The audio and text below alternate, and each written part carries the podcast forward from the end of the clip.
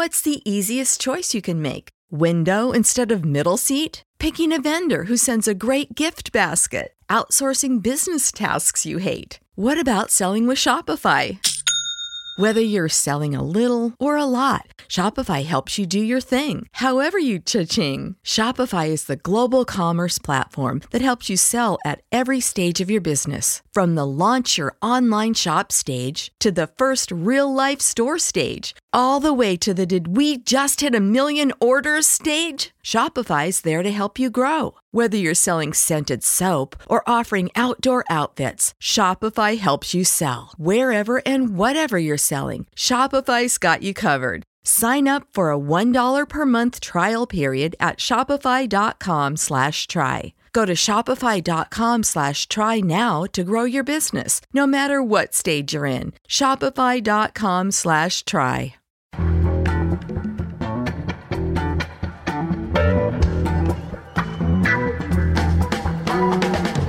This is Start Making Sense, the weekly podcast of The Nation magazine, and I'm Jon Wiener. But talking politics and history with Sherrod Brown.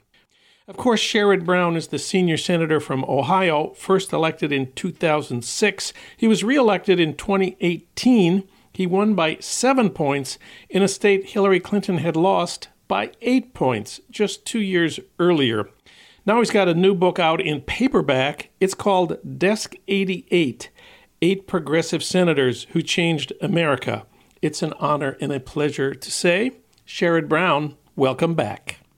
Thanks. Good to be back on your show. Thank you. Thanks for speaking out as a progressive. Well, at the end of Desk 88, you talk about your own reelection in 2018. And let's say it again you won by seven points in a state Hillary had lost by eight points just two years earlier. We have an important question about that. What are the lessons for Joe Biden in Ohio in 2020 from the experiences of Hillary in 2016 and you in 2018? Well, first of all, elections elections are only about whose side are you on. And Trump came to Ohio in 16 and convinced enough voters, uh, stunningly in many ways, enough voters that um, he was on their side. And he put out a phony populism that more and more people understand, more and more people are onto. Uh, and I, I, Biden, Biden needs to do what he's mostly doing, and that is talk about the dignity of work, run a campaign and promise to run a government through the eyes of workers. Make that contrast of the dignity of work with with Trump's betrayal of workers, where Trump has opposed the minimum wage, taken away overtime for 100,000 Ohio workers, uh, taken away the unemployment benefit, $600 a week, that kept hundreds of thousands of Ohioans out of poverty. Uh, hundreds of thousands of Ohioans lost their unemployment August 1st as they did elsewhere in the country. How are they going to pay? They can't find jobs in this economy. How are they going to pay their their their rent or their mortgage? How are they going to pay their gas bill? How are they going to provide food for their kids when they lost that six hundred dollars a week that that really kept them out of poverty? So, because elections are about contrasts, and Biden has been a friend of workers, and Trump has betrayed them.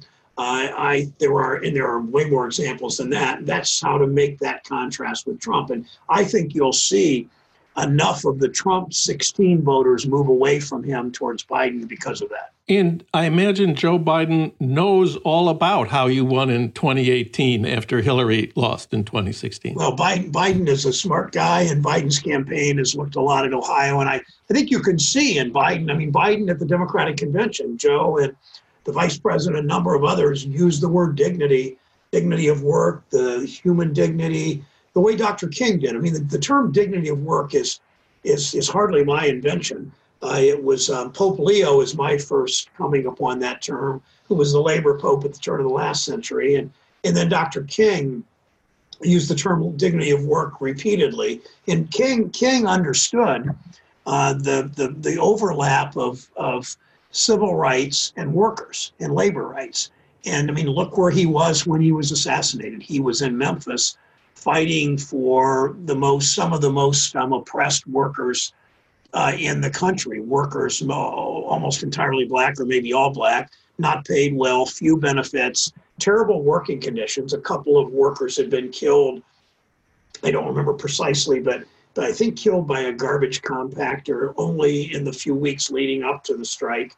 Uh, so Dr. King understood dignity of work, and as I mean, well, interestingly, back um, your, your your U.S. Senator Kamala Harris, soon after she was in office, she and I were sitting on the Senate floor one day after the Dr. King holiday, and we were talking about our speeches at Dr. King holidays in our uh, she, I think, in L.A. I'm not sure, and I was in Cleveland, and and we were sitting on the floor, and she said in the Senate, and she we're talking. She said, "What'd you talk about?" I talked about the dignity of work, and I was quoting King. And you know, about a week later, she walks up to me. She hands me a book. That's the name of the book was "All Work Has Dignity," mm. and or "All Labor Has Dignity." I think it was "All Labor Has Dignity." It was a compilation of King's speeches to unions and to worker groups um, in the last ten years of his life. And King, in the last years of his life, he was more and more intertwined with the labor movement. Much of the labor movement very supportive, not all the labor movement there would be now, but uh, times have changed in some ways for the better. Well, the um, the new paperback of your book, Desk 88, has an afterword. Seems like it was written last week. It takes up the question of what the way you put it is when the stars next align for progressives to be in power in Washington, and that may well happen on January 20th. The polls say Biden is likely to win the election. The Democrats will take control of the Senate. Uh, so let us assume Biden takes the oath of office on January 20th and a new Democratic Senate is seated. What are your priorities for that day, that week, that month? Well, the priorities I think of mainstream Democrats, and that's from Bernie Sanders uh, and Elizabeth Warren and me and Joe Biden and and uh, you know Kamala Harris and a number of others, is we need we need to move quickly. Uh, we need to do things that will give people benefits immediately, such as minimum wage, allowing Medicare buy-in at 55, uh, the giving unions the right to organize. We need we need to do we need to expand democracy, and that means the John Lewis Voting Rights Act. It means ending the redistricting abuses. It means giving people restoring democracy that much of it has been compromised. Um, but I, I, I think of it in this way that, that we that there are three great moral issues of our times climate change, that your state has been so afflicted with, not just now, but other times, climate change, race, racial disparities, and income inequality. And I think Democrats will govern always with those three things. And that, that's immigration reform, it's a higher minimum wage, it's a tax system, the child tax credit, where low income people get a better deal from their government instead of tax breaks for the rich. We do tax breaks for for lower income working families. We know who the essential workers are, and the pandemic has been the great revealer. It's shown who the essential workers are in this mm-hmm. country. They're mostly women. They're disproportionately people of color, and they're mostly low paid. And they they you know they drive the buses. They take care of they they change the linen at the hospital. They they work in grocery stores and drugstores. They ex- are exposed to the virus, not making a lot of money. Then they go home anxious about whether they're exposing their families. They have to they have to be at the front of the line this time. Uh, I want to talk about your book, Desk 88, which is a wonderful history of American politics seen from the vantage point of all the of different senators who've occupied your desk on the on the Senate floor. Some amazing people occupied your desk, and we have some things we need to learn from their uh, experiences. One of them is George McGovern, of course, a hero of ours. He was right about pretty much everything, especially the war in Vietnam when he ran in 1972. But he was also the biggest loser in the modern history of the Democratic Party. He 72 he carried only Massachusetts and the District of Columbia. And really, Nixon beating McGovern in 72 was much worse than Trump beating Hillary, because Hillary, of course, won the popular vote by 3 million votes. McGovern lost by almost 18 million votes. I know one of the your earliest experience in politics, you were a teenager in 1972, was that you worked on the McGovern campaign. What was your experience? And looking back on that, why do you think McGovern lost so badly? I would I would choose to talk about the the great and the positive things McGovern did, but I'll I'll, I'll try to answer that. I I was a teen. I was 19. I didn't know much about.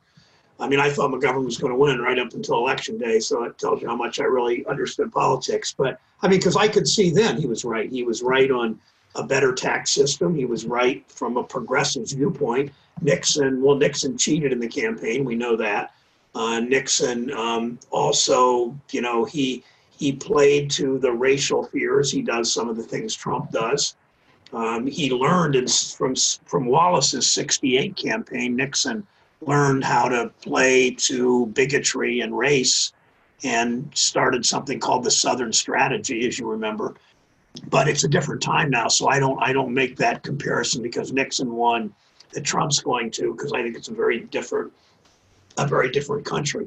But McGovern, McGovern was a guy that um, he really he is he will be remembered as he helped us as he was um, he was JFK's uh, food uh, ambassador, I think, and um, when he met Pope John the 23rd, McGovern told me this, although I've also seen it in writing. He said John the 23rd greeted him and said, "When the Lord, when you meet the Lord, you can say you help feed the poor." And um, that was probably the i mean you don't get many compliments that like that whether you're religious or not the pope saying you fed the poor right? And mcgovern devoted much of his life to all these programs including near the end of his career we we as a nation had a real commitment.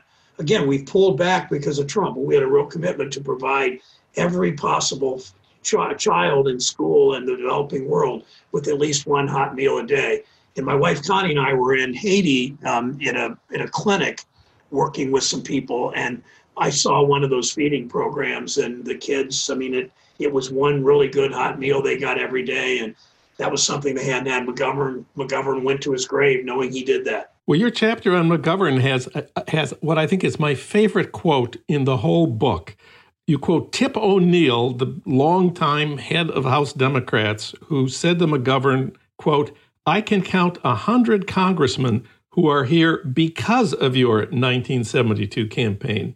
Close quote. The biggest loss the Democrats had suffered in modern history. Please explain that. And I wasn't in Congress then, so I wasn't one of the hundred, but there were all kinds of people that started their political that that were interested in politics because McGovern pulled them in. They they had maybe been they had protested the war. They were interested in the environment the first Earth Day took place two years earlier, 1970. They had come out of the civil rights movement, and McGovern was their entry vehicle into political action, into electoral politics. And that, that meant that a whole lot of people that had worked with McGovern that had the same crushing election night that, that all of us had that were involved. And they decided, you know, this isn't the end. This is the beginning. They then ran two years later. I ran for the legislature um, and got elected in Ohio. And I, I don't I don't know if I would have run if it weren't for McGovern, but it certainly made a big impact on me that electoral politics is something that that I can do and that we need people. We need progressive, outspoken, progressive activists to do it. When we look at Donald Trump, we think of the Republican Party that he's changed so drastically, and we wonder why haven't more Republicans said this is not what we want our party to be? There aren't very many Republicans who've changed their minds about the trajectory of their party. Your book has some fascinating examples of people in politics who did change their minds. They're really my favorite people in your book starting with Hugo Black from Alabama, elected to the Senate in 1926. He he was a member of the Ku Klux Klan, but he changed his mind in and changed sides in the great battles of the 1930s.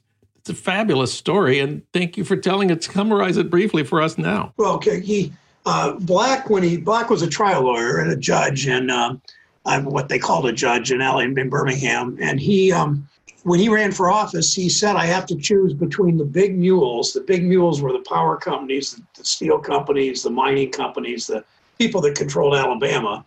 And blacks weren't voting in those days, as of course you know. Um, he had to choose between the big mules and the KKK. He said those were the only two choices to run for office.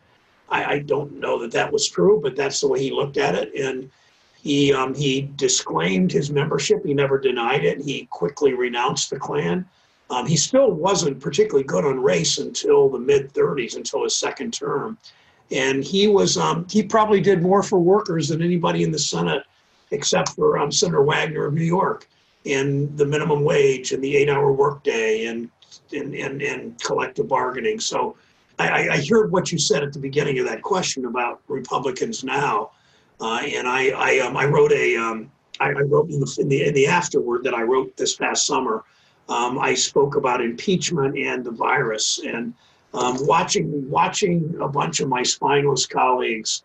Uh, history will treat them pretty cruelly as they deserve. That they that even even when this week or two weeks ago when Trump so showed such disrespect for for our fallen troops, for soldiers that died in France or died wherever, that Trump showed such disrespect for them. I heard hardly a Republican criticize it. They are they are afraid. I wrote in the impeachment part of that last chapter. They were driven by fear. They were afraid Trump would call them a name or campaign against them or show up at their state and say something negative. And they have shown amazing cowardice in, in the face of this immoral, racist president. And I, I, don't I don't know if it will cost them politically. Some of them live in states that they could not lose, but some of them don't. And I think I know history will treat them badly. Last question. Of course, the 2020 presidential election. Everyone I know is full of anxiety about what Trump and the Republicans are doing to prevent Democrats from voting, to screw up the count, to undermine and confuse the results. And they're even more worried about what Trump might do after he loses in that period between November and January 20th. Are you at all optimistic we're going to get through that period with our democracy intact? We're going to get through it. He's going to lose, and he's going to cry foul play. He may try to, you know, they'll, the Democrats are more likely to vote early, Republicans are more likely to vote election day. The initial numbers may show Trump winning.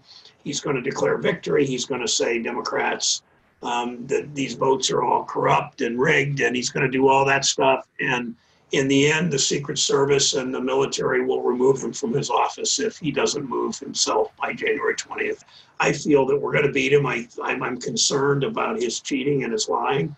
We've never seen a president do anything like this. Nixon at his worst wasn't this. But it means it means two things. It means we've got to really we've really got to be acting the kind of activists and get every possible vote including those of you that live in states that are clearly going our way or clearly going the other way, that that you do all you can with any relatives, younger people, especially in other states or even in your home state. Um, and it means that um, we've got to be vigilant, but it, it also means vote early. That we should vote. Um, we should vote. If you could vote in person early, a month before the election, like you can in Ohio, go vote early, or send in your absentee ballot. And the post office absolutely can handle these ballots. I have no doubt is in spite of the the um, idiot that's now running the post office, the political hack. There's no doubt they can. The postal service, the workers. I meet with postal workers pretty often. There, there is no doubt they will run this election, this these mail-in votes the way they need to. I'll give you one set of numbers. Country of 300 million people, right? The postal service handles 400 million pieces of mail per day. 400 million. The most people that would vote absentee would be 150 million over the space of a month. So you've got they handle 400 million a day. They can sure handle an extra 150 million over a month's period. So Postal Service will do it right. We should vote early, uh, and we should be vigilant about Trump's cheating. Sherrod Brown, of course, he's the senior senator from Ohio. His new book out in paperback is Desk 88 Eight Progressive Senators Who Changed America. It's a terrific book. Thank you, Senator Brown. It was a pleasure to be on again. Good to see you again. Thanks. Be safe.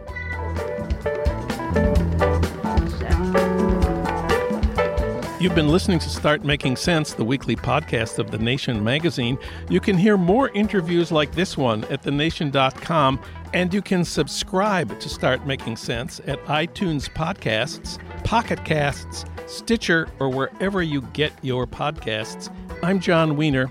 Thanks for listening.